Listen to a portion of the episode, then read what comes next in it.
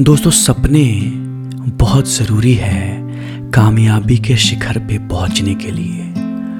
और जो सबसे ज़रूरी बात है, वो ये है कि हम अपने सपनों को टूटने ना दें। तो दोस्तों, आज की जो मेरी रचना है, इसका शीर्षक है, मेरे अटूट सपने।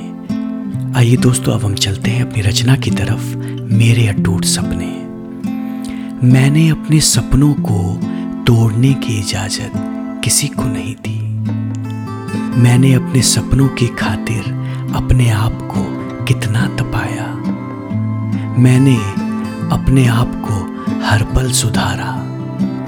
दुनिया की हर ऐप से अपने आप को बचाया।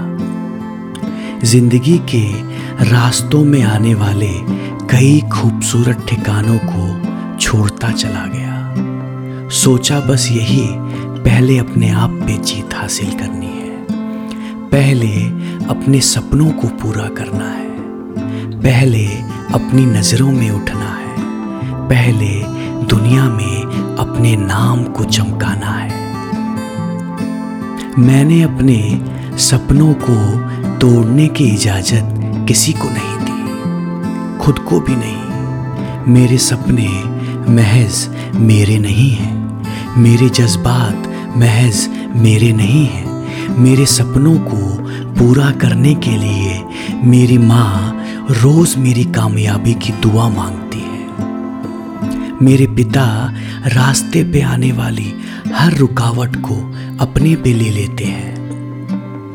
मेरे सपने महज मेरे नहीं हैं।